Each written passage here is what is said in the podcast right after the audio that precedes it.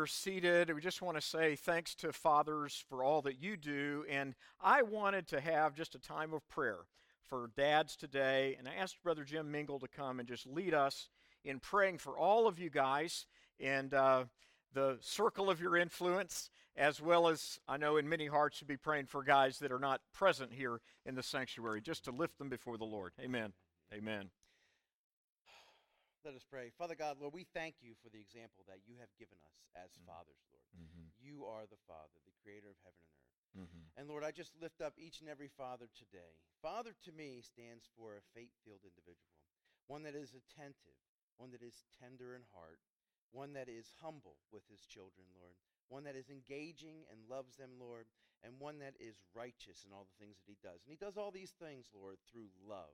Lord, a father um, rears his children with the scriptures on his lips and the spirit in his heart. Mm-hmm. And Lord, we just ask that you bless each and every father today, those that are with us now here, and Mm-hmm. those that are with you, Lord. And as we heard earlier, Lord, not every father holds his responsibility dear like you do, Lord, but you are our Father. And Lord, we thank you so much, not right. only for Yes. um, for having us, Lord, Mm. but for giving your Son to us, Lord. Yes, Lord Jesus. And Lord, Amen. redeeming us, Yes, Lord, so that we can spend eternity with you. Mm-hmm. And Lord, I ask today that each and every father realizes his strong responsibility to be that lion at the gate of his house. Mhm, Lord, in mhm, a world that is filled with uh, turmoil, Lord, mhm. let our fathers rear their children with a fear of you, Lord, in their hearts so they can properly disciple and raise their children. Lord, thank you for all our Mhm. fathers. I thank you, Lord, for my father, who I still have, Mhm, my father in law, and all those fathers out there who have mhm. taught me the Mhm. ways in which to raise children. Lord, bless our fatherhood. It's the name of Jesus Christ that Yes. I pray. Amen. Amen. Amen. Amen. It's okay to make noise in church.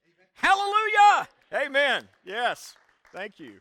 That was very good. Thank you so much. And and you know we we uh, we res- resonate with that, guys, guys and gals and kids. You may be seated. And uh, I just uh, we want to give a um, an expression of thanks to each of you. And uh, I want to ask Brother Chuck to come and and uh, share one of these. This is just such a blessing to me. I I saw some ladies kind of getting a little jealous here, so I don't know exactly how to handle this, but we ended up we so appreciate we just want to give a, a token of appreciation to all of all of you guys and uh, in your multiple roles as dads and brothers and sons and uh, uh, take this opportunity along with lots of lots of grateful wives and kids to be able to say thank you to dads for what you do. And as brother jim was praying of course for who we are for who you are and who you're called to be what we do comes out of who we are. And i, I believe that's why we can all take great assurance and joy in, uh, in the rock solid foundation that we're looking at when we turn in a moment to the book of Colossians. And for our boys and girls in their Pathfinders and Explorers class, we are so glad today to have this time for each of you. So, uh, boys and girls classes can go. Is it off? Oh, okay. Let's see if we can. Let me. Okay, uh, we can fix that real quick. Yeah, no, it's okay. Sure. Yeah, yeah, I think we can. Oh, okay. So I think what we're gonna do. I see. Yeah. Okay, and then I've got one thing we can do. I it's this may make a difference here. So let's do this again. And how do you go back to? How do you go back to start here? We'll take a minute off track here to do that and go live. There we should that should fix it. Okay, good. We're learning a few things along the way. Today, I I am really blessed that we could uh, share some time together to turn in our Bible back to Colossians chapter 2 today. I want to ask you to look with me, first of all, at uh, the last verse of chapter 1 and to think about the dynamic truth that comes out of the realization of who Christ is in our lives that enables all of us to have confidence in growing. And first of all, we begin in that 29th verse of Colossians 1, where the conclusion we saw last week is of a work of God's grace that we can all look forward to, that we can all participate in, and of course, that we can be assured of because of the triumph of Jesus over death, hell, and the grave in his resurrection glory. But I want to touch on this 29th verse of chapter 1 as a quick intro here because it relates both to our theme today, how we grow, and to the role of fathers, to the real vision that connects all of us who have any aspect of responsibility as leaders. And so the text in Colossians 1:29, I'm reading from the New International Version, says to this end, again same word as we saw last week, the word of goal, the goal of maturity. So to this end, I strenuously contend with all the energy Christ so powerfully works in me. So, just before we read the, the text I've listed on the screen, we see the Apostle Paul here is engaged. What do we need more than anything today as dads, as men, as fathers? It's an engagement. It's being engaged. It's being attentive. It's being aware of the both the prospects of growth in the lives of our kids and our loved ones and of some dangers on the horizon. And we've touched on a couple of those dangers in recent weeks. But today I want to put a focus here on one of the great benefits of what we saw last week when we did something is probably a bit unusual. I did a quick crash course, a deep dive real fast on the truth of the Trinity last week. And I thought a bit later that um, one of the things that we're missing in our culture today is an understanding of how basic and powerful biblical truths like the Trinity interface with the challenge to grow.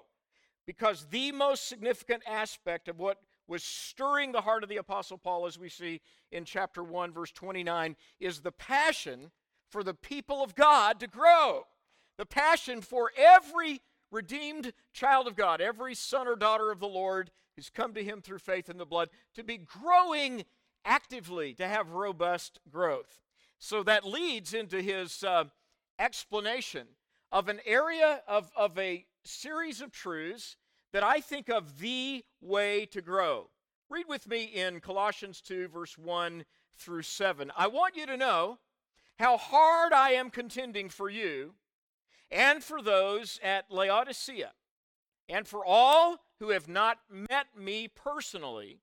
My goal is that they may be encouraged in heart and united in love, so that they may have the full riches of complete understanding, in order that they may know the mystery of God, namely Christ, in whom are hidden all the treasures of wisdom and knowledge.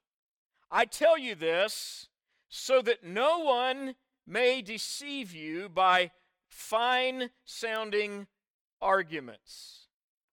For though I am absent from you in body, I am present with you in spirit and delight to see how disciplined you are and how firm your faith in Christ is.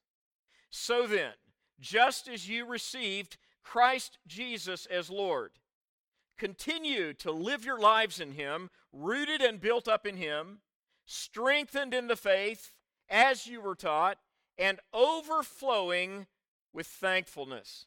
Now we're going to pause right at that point first to think about this fact, this challenge to grow that is anchored in unshakable truth. When you look at that uh, third and fourth verse, you see that the Apostle Paul is speaking of the treasures of wisdom and knowledge, a kind of a broad sweep of facts that we need to know. And all of these are found in the person of Christ. Now go to the ninth and tenth verse and notice that the theme returns to this, again connecting to what we saw last week, that the eternal deity of Jesus Christ, our Lord and Savior, eternal preexistence and eternal deity and the glory of the Trinity is not just a truth to be known as believers, it is foundational to our growing as believers. And we see this in Colossians 2 9 and 10, where he says, For in Christ all the fullness of the deity lives in bodily form. In other words, when you look at Christ, Jesus, our Redeemer, you see in him all that you need to know for your life to be rightly related to the Father, Son, and Holy Spirit. Jesus said this in the upper room discourse to the disciples when he was praying to the Father and saying, Father, make known your glory to those to whom you've given me, that the world may know that you have sent me. For this is life eternal. John 17, 3, Jesus defined it in a very crisp, concise, and memorable way. This is life eternal, that they might know you, the only true God, and Jesus Christ, whom thou hast sent. Same chapter, John 17, 17. He, near the conclusion of that prayer, tells us how this growth will take place when he says, Father, sanctify them through your truth. Your word is truth. So when we put it together, then we see that in Colossians 2 9 and 10, the fullness of the deity dwells bodily in Christ, and then again back in that uh, that third and that second and third verse of the same chapter, we see him saying that his goal is that we come to know this mystery, which is knowing Christ, in whom are hidden the full treasures that God has in store for us. Now, the connection that I think is vital for us to see is that there are some things you can count on, my friend, that never ever change. And when you begin to think of it this way, you realize that one of the real stumbling blocks of the contemporary Christian is that he or she is often tangled up in a subjective internal struggle. And the internal struggle may revolve around different issues in our lives, but notice that in this opening verse that Paul is saying, I am contending for you. Now, I'd like to ask you to think about it in this light that the very contending, this energetic working that we saw in verse 29 of the first chapter and we see in the first verse of the second chapter, this is a reflection of a passion that is not just pastoral in the life of Paul, it is that, and it's apostolic. And I was thinking this week, it's also fatherly. The more I, I worked in this passage this week, I was struck. Everything I'm going to say today about uh, the truth intersecting our lives is very relevant for our roles as fathers. Paul was saying, as a spiritual father, as an apostolic church planter, and in this text, really pastoring the people from a distance from his house arrest in Rome, Paul is contending for what matters most today, just as it mattered most then. It matters most for this church as much as it mattered for the Colossian and Laodicean churches, in that there is no more significant source of motivation for your future than that you grow in Christ Jesus. That you and I see our daily lives as an opportunity to grow freely, unencumbered by lies and deception and obstacles, many of which are our own making, and those externally that come to us through the influences of the world. Now, Paul, in this text, in this section of Colossians, in just a snapshot, I want us to see that he deals with both the goal of growing and the necessity of watching out for things that will entangle us in useless spinning of our wheels. That is, the goal is to grow freely, fully aware of what we saw in that ninth verse that all the fullness of Almighty God dwells bodily in the risen, exalted, glorified body of our Lord Jesus Christ. we might wonder why the body is emphasized there. Because he, he dwelt eternally with the Father, as we saw last week, in, in his pre existent, his pre human form. But when Christ became man, when the man God took our sin, the only one who could have, as the Lamb of God, paid the penalty for our eternal, our eternal sinfulness, and bore that sin to Calvary's cross, and in death, burial, and resurrection, God Almighty, Romans 6 4 tells us, raised his Son by his own glory, so that in Christ we could say, I'm dead to my old life. I am a new creation in Christ, risen to newness of life. We'll celebrate that next Sunday when we have water baptism, the going under and coming up from the water. Just a simple, simple illustration of what has already happened internally through the new birth. So, this passage gives us both the goal of growing and some things to observe or to think about on the horizon. Now, why is this so important? First,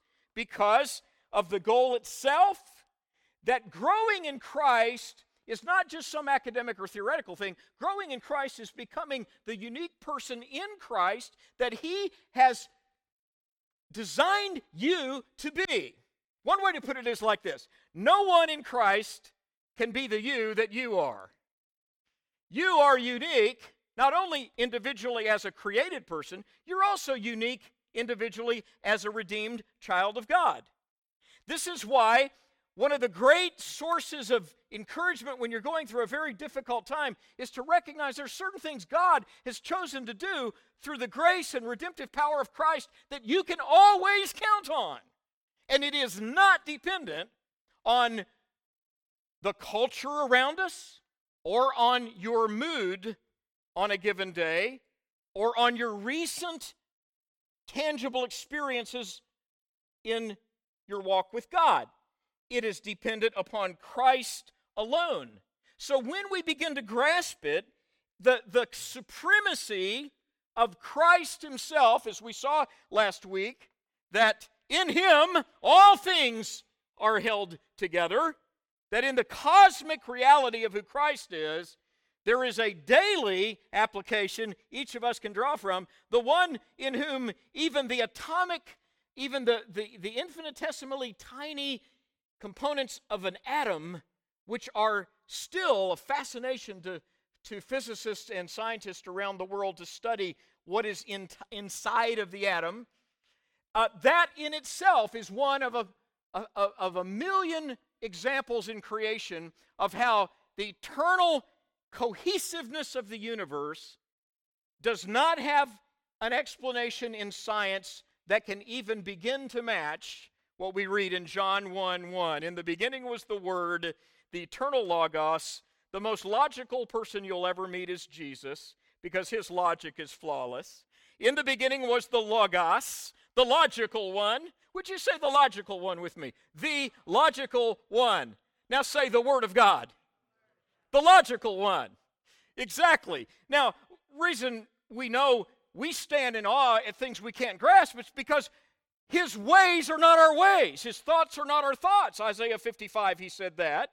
But the real essence of all that God has done shows such incredible logic that when we stop and begin to realize what Colossians 1 told us is Christ Himself is the source out of which all logic came.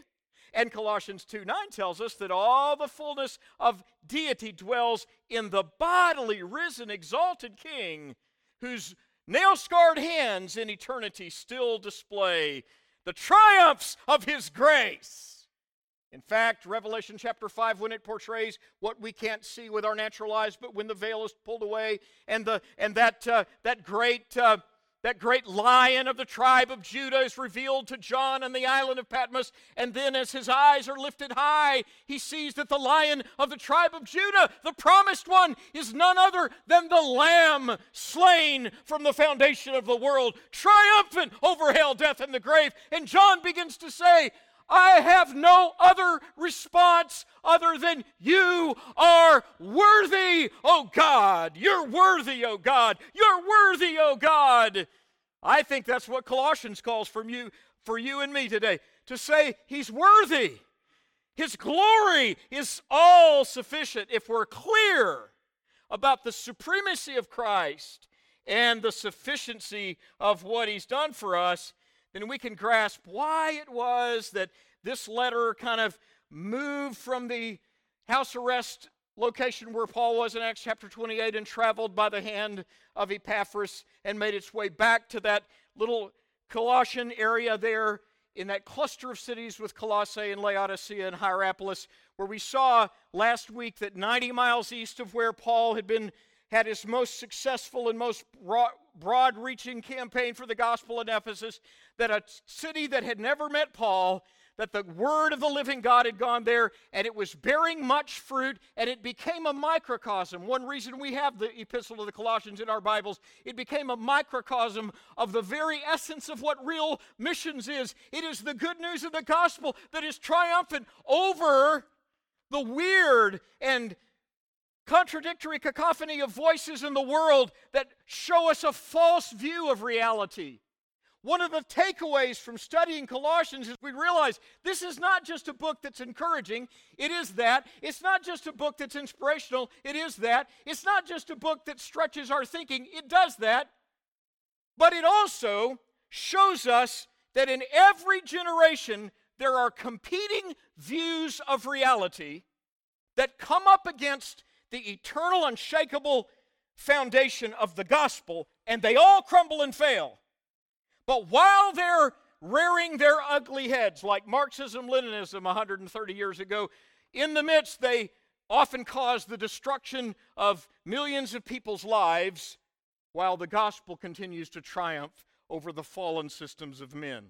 Now, one way we know this is that uh, this text shows us that in in Colossians, Paul was concerned for these people in that region to be guarded from a network of false ideologies. Now, I want to ask you to rivet your eyes to your own text in your Bible for a moment to two different verses. And if you have your Bible open in Colossians 2, we're going to look quickly at verse 9, uh, I mean at verse 4, at verse 4, and then at verse 8 and 9. Now, in verse 4, underscore, if you have your Bible with you and you could just note this maybe and think about the application we want to make here to our culture today, that Paul is writing, he says, and let me back up and say, he's writing not to just explain things in an academic way, he's writing to guard against delusion. Now, here's a couple of related words in English illusion and delusion. Illusion is having a mind or a fantasy about something that's not real. Delusion is someone or someone's trying to plant illusions in the minds of others. Okay? So just hold that thought for a minute and look at Colossians 2 4. Paul says, Why do we need to know about Christ and his sufficiency? So Paul says, verse 4 I say this in order that no one may delude you with plausible arguments. It's a very interesting phrase in verse 4. It connects to what he says later in verse 8. But first, look at verse 4. Delusion, he says, begins with an attempt of a false teacher, we might say, a false concept, an ideology that is misleading but sounds good. Now, this is a characteristic of deception that there are, you'll rarely hear of anyone caught up in some really great deception who, for whom you can't find some seed of truth in it. And in fact, what makes most deceptions alluring is that they play upon the mind with a half truth. So a ridiculous example would be one we've used before where people claim that God wants you to be rich and that you're that if you really believed God and you really had faith, you know, that you would have just un just unlimited wealth and that you would go from one level of riches to another and uh, all of that stuff. And you, we, we all know that's a, a false concept. Um, but the fact is that the Bible clearly shows that God does want good things for his people. And that, and that wealth and, and, and prosperity is one of the blessings of God. The Bible says that in, in, in Joshua 1 8 and in Deuteronomy chapter 7 and, and in uh, 2 Corinthians chapter 9. We can just go on and on and on. So, so what, what happens is, well, what happens is somebody sees a legitimate truth, a legitimate, valid truth, but they stretch it out of proportion and it becomes a lie. Rarely does a cult or a or a false doctrine take root without having some element of truth in it. Now, Paul is dealing with a particular problem called Gnosticism. And uh, before we look at that eighth verse, we'll just get a quick uh, view of this. He, he uses the term in, in chapter 2, verse 8, about where these concepts came from. And we're not going to do a deep dive on this. We're just going to skim the surface to get a sense of why it's relevant today. It may sound like, wow, Pastor Joe, this has nothing to do with my life today. No, it actually does. And you're going to see why in just a moment. Well, verse 8 says, See to it that no one takes you captive by philosophy and empty deceit, according to human tradition, according to the elemental spirits of the world, and Read the last four words of verse 8 aloud from your Bible, please. Not according to Christ. So here's the, here's the idea. Paul is showing them there is a kind of a widespread belief system that the Colossian churches had been exposed to. And it's understandable. They were in a they were in a part of the Roman Empire where Greek philosophy was, was in the ascendancy. The Roman Empire was in a a more prosperous phase than it had been in in a couple of year, hundred years. And people were curious about all kinds of belief systems all over. And one of the belief systems that probably came from, uh, from, from the, the caves around the Dead Sea in the Essenes movement was a thing called Gnosticism. And, and that word, based in the word knowledge, basically implied a couple of things in this generation. It implied, first of all, that, that matter is evil, but spirit is good. So that was the first idea. And the idea was that anything material that you can touch is tainted by evil, but the invisible realm is all good. So out of that false concept came what scholars call a dualism, where basically the idea was that in order for the whoever God might be, and they really believed in multiple levels of gods, but whoever the God might be, who is really the ultimate creator of all things, that to, to that no material object could ever touch that God. Because if a material object touched that God, that it would be it would be destroyed. So they believed in series of intermediaries like like angelic beings that could come down like in a cascading fashion and bring some spark of the divine to the human soul. Okay, now we're getting close to tw- closer to 2021 because any bookstore in America today, you could easily find many, many, many psychology and occult related books in both categories, not necessarily the same, but many psychology books and many occultic resources where the spark of divinity within a human being is the source out of which positive thinking and mind over matter can be developed. So the idea is that if you can only get in touch with that spark of the divine, then you can ascend into different levels of enlightenment. So you can see what was very alluring to people because it obviously has certain elements of that appeal the idea that we could overcome the human tendencies by increasing levels of initiation in a higher wisdom. Now, the appeal of it, of course, got anchored uh, very, very deeply in the, in the culture of the Colossian area by leading people to believe that you need a Savior, but the Savior you need is one who saves you from the material universe. Oh, but didn't we just read last week that Christ the King, Christ our Lord, is the creator of all things. So it is a completely contrary way of looking at the world. And the results of it were such that strange practices that happened in Colossians mingled together Jewish mysticism and pagan uh, superstitions to create a kind of a blended idea that the early Christians were contending with.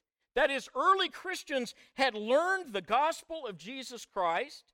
They had learned that Christ is Lord over the universe, but Paul's letter to the Colossians helps them understand it applies to all aspects of creation. The one who created all things is Lord over all things, and surprise, surprise, the material world is not bad, it's God's creation. Now, sin has entered in and sin has created a fallen condition, but the Redeemer has already made it possible for all human beings to know their Creator. And no, you don't need to go through 19 levels of angelic intermediaries. Christ's blood is all you need to close that gap between your sinfulness and the holiness of God. And so, in that eighth verse, Paul applies this um, Gnostic thought to three areas, or describes it in three ways in that uh, eighth verse. He speaks of it as not being taken captive to empty words, human tradition, and superstitions. So, in any culture, in any generation, there can be false concepts that suddenly take the culture by storm. And of course, one of the things we're contending with now as fathers and as parents and as in, in all of our lives is a strange, a weird ideology in our culture that's trying to distort sexuality into something that is a is totally distorts the original creation of, of Genesis chapter 2, where the Bible tells us God created them in his image. He made them male and female. Male and female created he them created he him, that is, human man himself, male and female, and that the male and femaleness, what the woke crowd calls binary, is God's design.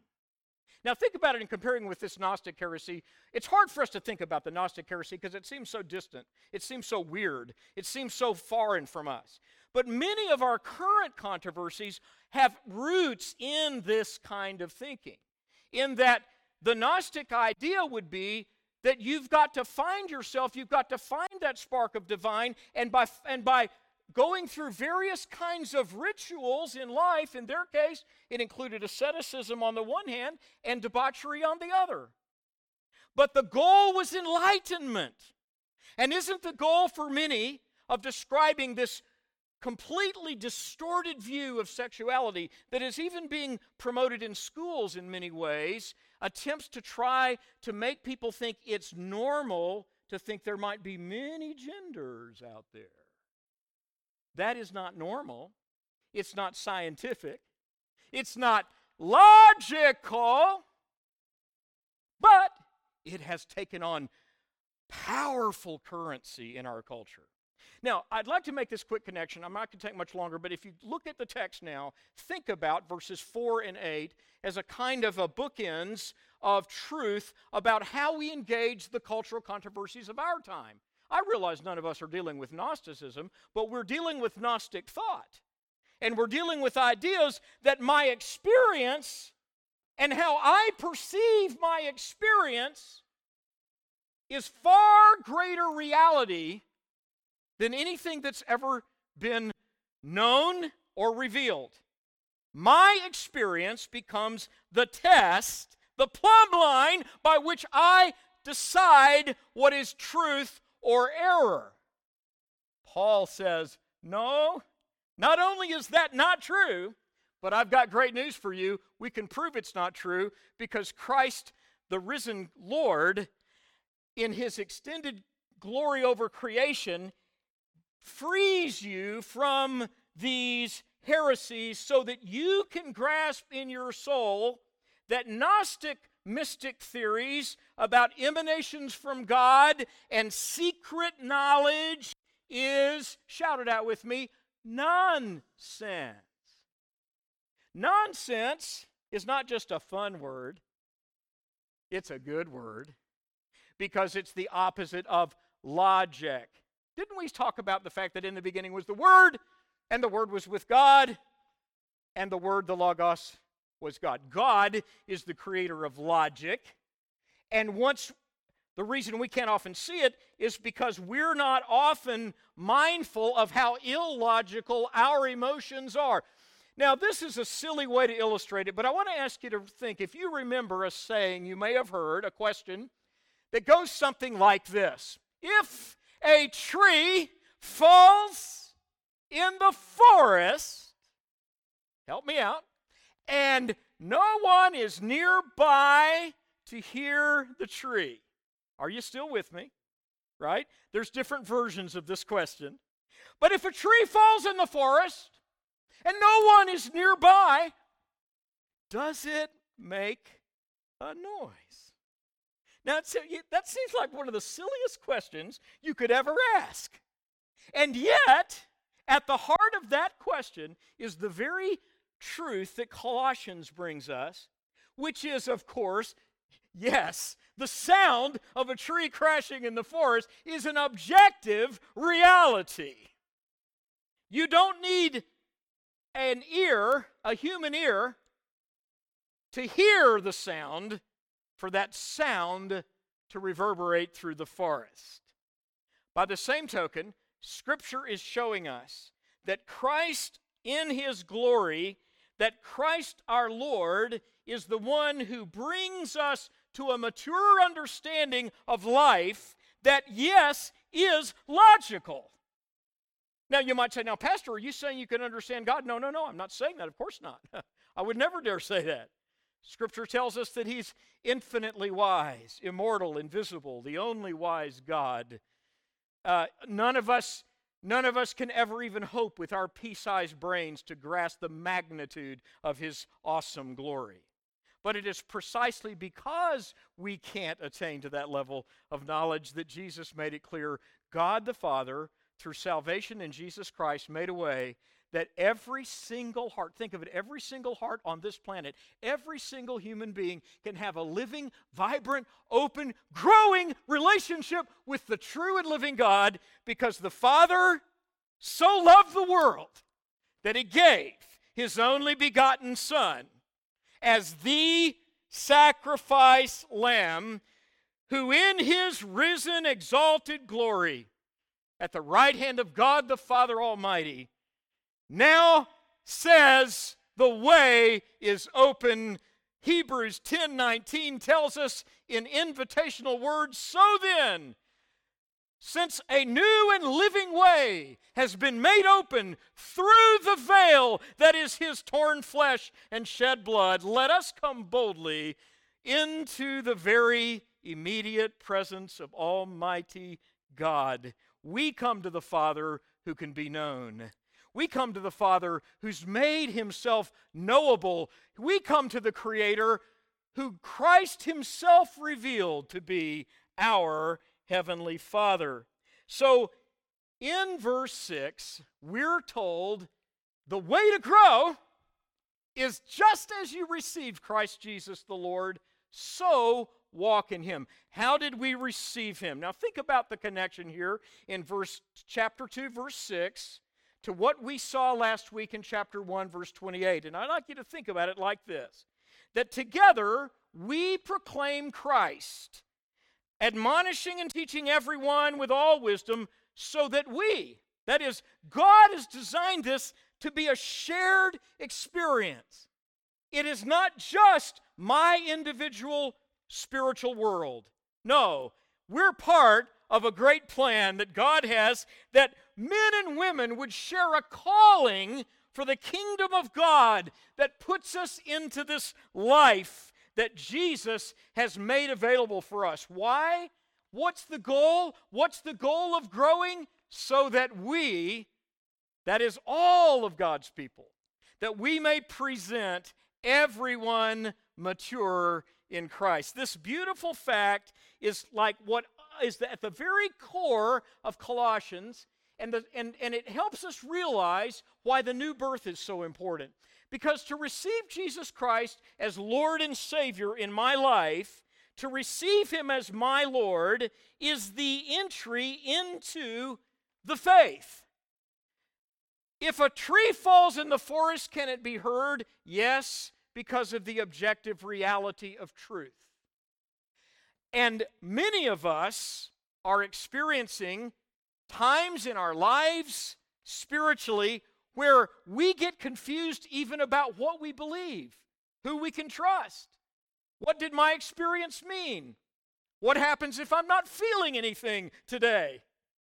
One brother in Florida I heard years ago, he said, I don't really feel saved until after my second cup of coffee in the morning.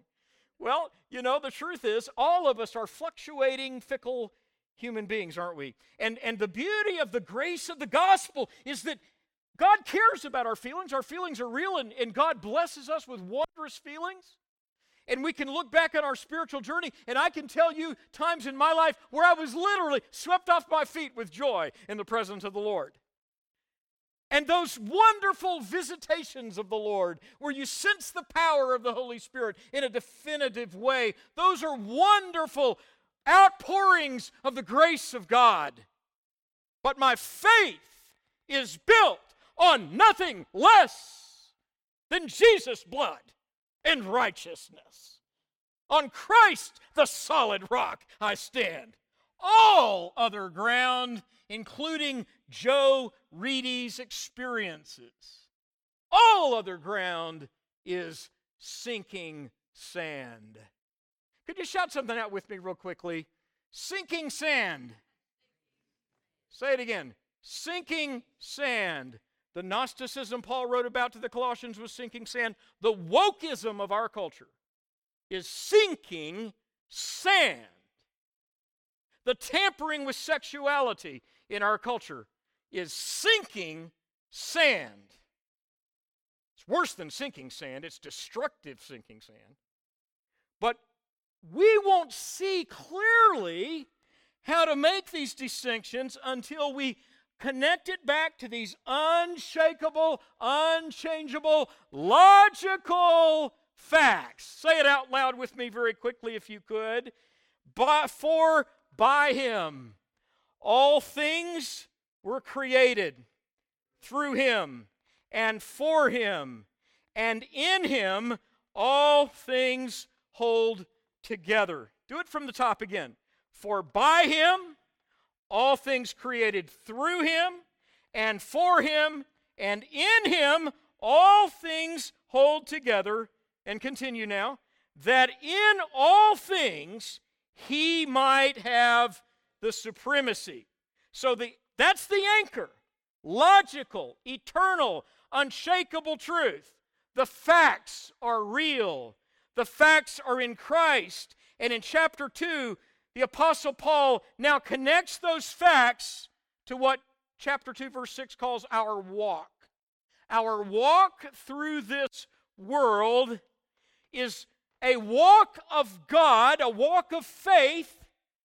We know that wonderful word walk is a, is a favorite in the epistles, not only the epistles of Paul, but of John. In 1 John 2 6, the Apostle John wrote, I write all of these things to you so that you might walk as Jesus walked. In Ephesians 4, Paul said, I beseech you that you walk worthy of the calling with which you have been called. These illustrations of walking show us a pattern by which the Holy Spirit enriches your life because every step, the simplicity of step after step after step in your life, means that on June the 19th of 2022, you can stay focused on Jesus. And on June the 20th, tomorrow, on Monday morning, even before your first cup of coffee, you can stay, stay with me, stay focused on Jesus.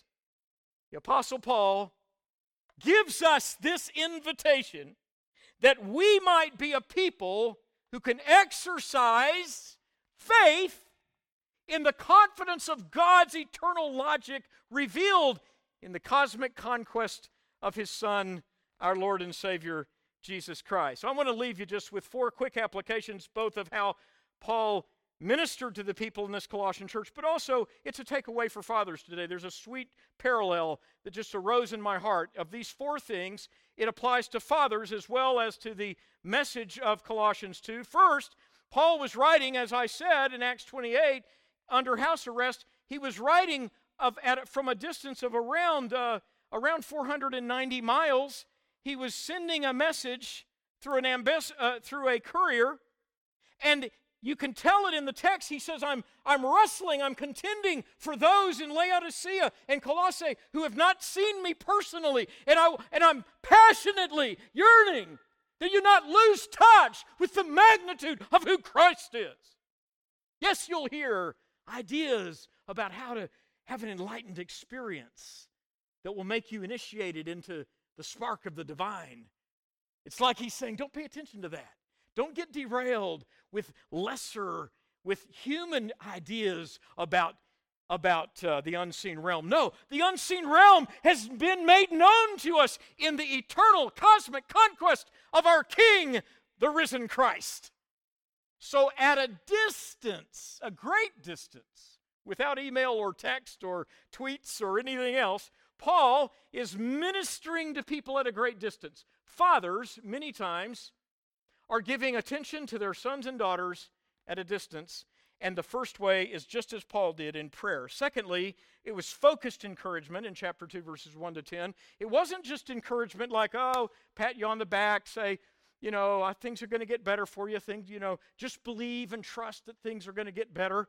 No, Paul gives them substance. He gives them anchors. He shows them why that knowing Christ himself gives you the assurance you don't have to be troubled with the vague superstitions of a world that is looking for meaning by internal experiences. Christ centered goals, Paul gives us in verse 7, where he says, Now, because you've received Christ as Lord, so walk in him. Three ways he describes it. First, a walk. Secondly, roots going deep into the soil of God's word. And thirdly, an overflowing heart of thanksgiving. Those are Christ centered goals all of us can share, as well as our kids. And then, when the time comes to warn, when the time comes to point out danger, what does a good dad do? A good dad does exactly what the Apostle Paul was doing. The entire letter is wrapped around the sufficiency and supremacy of Christ, but when he sees the danger points, he shows them. And he says, you won't even need to trouble yourself with it as long as you do this, as long as all together we stay focused on Jesus. Now, can we pray together? And as we do, I want to ask you to think today, on this Father's Day, about the beautiful gift it is that God so loved the world not only that He gave His only begotten Son, but you could also say, God so loved the world that He gave you logic. he gave you logic. He's the creator of logic. The things we don't understand is because we haven't reached an understanding of the full logic of what He's made known. But the logic behind His design is awesome. And whenever human beings, through this through these movements we've talked about, whenever human beings try to tamper with the logic of God, male, female, the things we've talked about, then that begins to be a poison that drags down thinking in other areas. So I'm going to invite you to pray, and as we do, of course, receiving Christ as Lord is at the foundation of it all. And so, just before we go today, a Father's Day would be a perfect day for somebody who said, I'm not quite sure, I'm not totally certain, of where I stand in my relationship with Jesus Christ. I know I believe, I know there are things I know, but I'm I want to be sure that I have personally done what verse 6 says, received Christ as Lord. That's a personal decision that we respond to the offer of the gospel in this body of believers at any time. This door of receiving Jesus is wide open. And God's grace makes it such that wherever you've been, whatever your background has been, the Holy Spirit uses that thirst in our souls to draw us to the realization yes, I can trust Christ, the risen King. And so, as we pray, if you would desire prayer to receive the Lord, I'm going to take a moment to ask for anyone to lift a hand that will privately pray and meet with you. And then just take a moment, lift your hand if you have a question, if you have a need, if you have a desire to know certainty about your relationship with Jesus. And then for all together, could you take a moment with me and lift our hands with thanks to the Father for the freedom that you have to grow? Today, go and grow because your way, your way is made open through the power of our Savior's conquest. Thank you, Lord. We give you praise. We give you praise. This song that uh, Justin and the team are going to lead us in that says, I can sing of your love forever. It's like that same abounding thanksgiving of Colossians 2 7. The heart overflowing again and again and again. God, I could never, ever sing enough of your great love.